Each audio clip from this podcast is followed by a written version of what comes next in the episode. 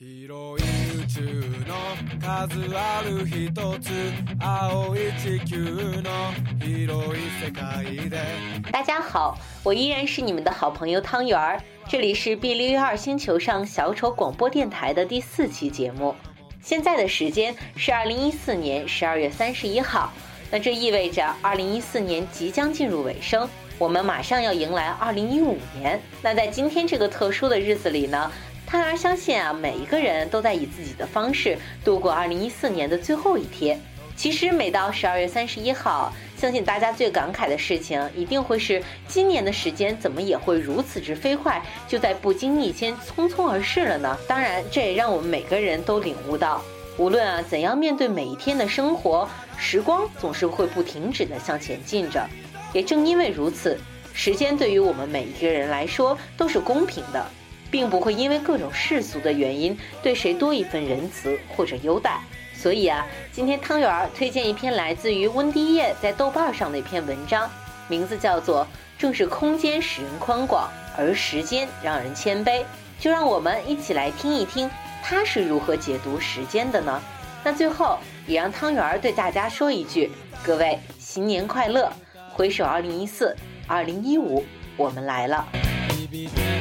握りしめたて離すことなく思いは強く永遠誓う永遠の道きっと僕は言う。思い変わらず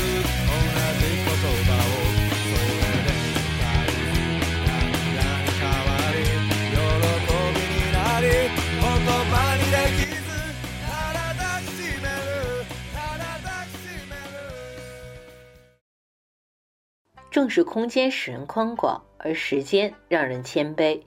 我认为最能触动人的东西有两样：时间和空间。我很喜欢一个建筑摄影师，叫伊万班。与传统观念中着重展示建筑的宏伟不同，伊万班的作品刻画的更多是建筑与人的关系。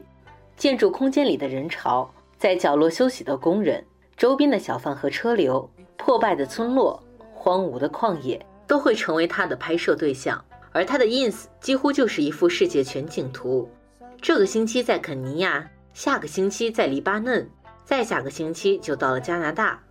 也正是通过这样，我们能看到世界各地的人真实的生活状态。非洲村庄里的男孩回眸一瞥，纽约街头餐车的老板张望等待，台湾工地上的工人光膀子睡午觉。前不久。我收集了一组全球各地从办公室往外看的照片，随后将其推广到豆瓣活动。无论是一万半拍摄的照片，还是普通人拍摄的照片，都会让人发现，世界如此不同，却又如此相同。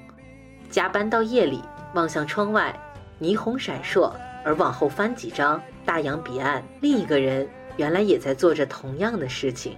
无论此刻的你是疲惫不堪，还是踌躇满志。都有千千万万的人一样，生活的点点滴滴，每时每刻都在世界重复上演着。就像某位总理说过的：“发生在中国大地上的事总是无穷无尽的，不要在意一城一池的得失。空间让我们感到了渺小，却让内心变得宽大。这也就是为什么旅行可以治愈伤心。当看到碧海蓝天，百川群山。”那些生活中的起起伏伏都变得微不足道了，而时间就没有这么仁慈了。近日上映的电影《Boyhood》就是一部以时间为主角的作品。导演用十二年的时间记录了一个德州男孩的成长。电影里没有一句来提示现在是几几年，人物多少岁，却无处不见时间留下的痕迹。主角们用的从翻盖手机到 iPhone。美国总统由小布什变成了奥巴马，爸爸开的车从古董 GTO 变成了新款 SUV，但最明显的还是角色本身在十二年的时间真的改变了。主角由一个小正太变成了懵懂少年，突然又成了长着青春痘的非主流高中生。妈妈由瘦变胖，又由胖变瘦，皱纹爬上脸庞，到后来也需要戴老花镜才能看得清了。这就像是。在我的印象中，父母永远都是三十五岁上下，正当年；爷爷奶奶、外公外婆永远都是六十出头，很硬朗。每天上学、放学，妈妈下班后会径直走到厨房做菜，爸爸下班后会拖拖地、浇浇花，到厨房帮忙洗个菜。后来我离开家，从换了一个城市到换了一个国家，待在家的时间，从一年寒暑假三个月左右，到现在春节也没有办法回去了。最后一次在浦东机场送别父母，才猛然发现，他们都渐渐勾起了背，妈妈的头发染了又染。还是追不上白发生长的速度，爸爸的力气也没有那么大了。二十五公斤的箱子，我不放心让他一个人扛。曾几何时，从他们需要照顾我，到他们需要我的照顾，时间原来就是这样不知不觉从指缝中溜走，以一种无形的力量包围、改变着每一个人。这也让我想起了《岁月神偷》里的一句话：在幻变的生命里，岁月。原是最大的小偷，在慢慢长大，却并不察觉身边的亲人正在慢慢变老，乃至死去。直到有一天，赫然发现，原来岁月把一切都偷去了。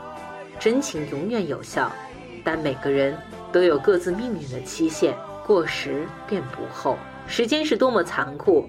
飞机的发明，网络的发达。外太空的征服，人类可以打败空间，甚至因为空间而富足，却始终无法战胜时间。所以，从古至今，从古代帝王费尽心机求炼长生不老药，到如今从未停歇的医学科技翻新；从阮籍的咏怀朝阳不再盛，到达利的 The Persistence of Memory；从芝诺的飞失不动悖论，到霍金的黑洞；爱因斯坦的相对论；从纸张、胶卷到芯片。从冰糖燕窝、抗皱精华到肉毒杆菌，人们都是不遗余力地想要征服时间、感慨时间、解释时间和留住时间。但是又能把时间怎么样呢？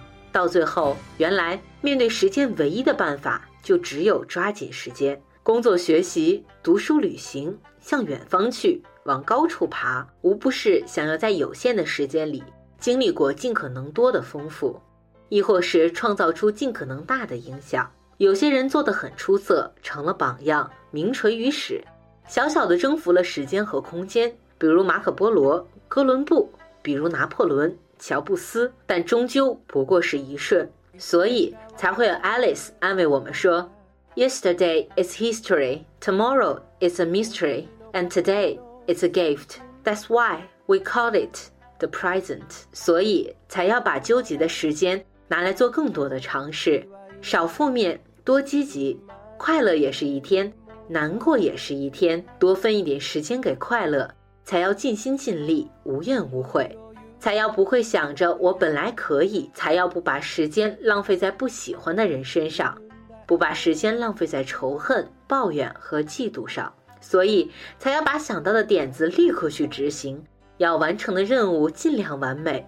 想拥抱的人，不要因为现实的种种而压抑想要接近的渴望；想去的地方，立刻出发，不要因为这样那样的借口耽误起航。广阔的空间里还有无穷的美好，可是我只有几十载光阴，怎么样都不够用。想到这里，就没有理由停下来，没有理由让自己后悔。空间使人宽大，时间使人谦卑。说到底，人生不过是一场自己导。自己演、自己看的电影。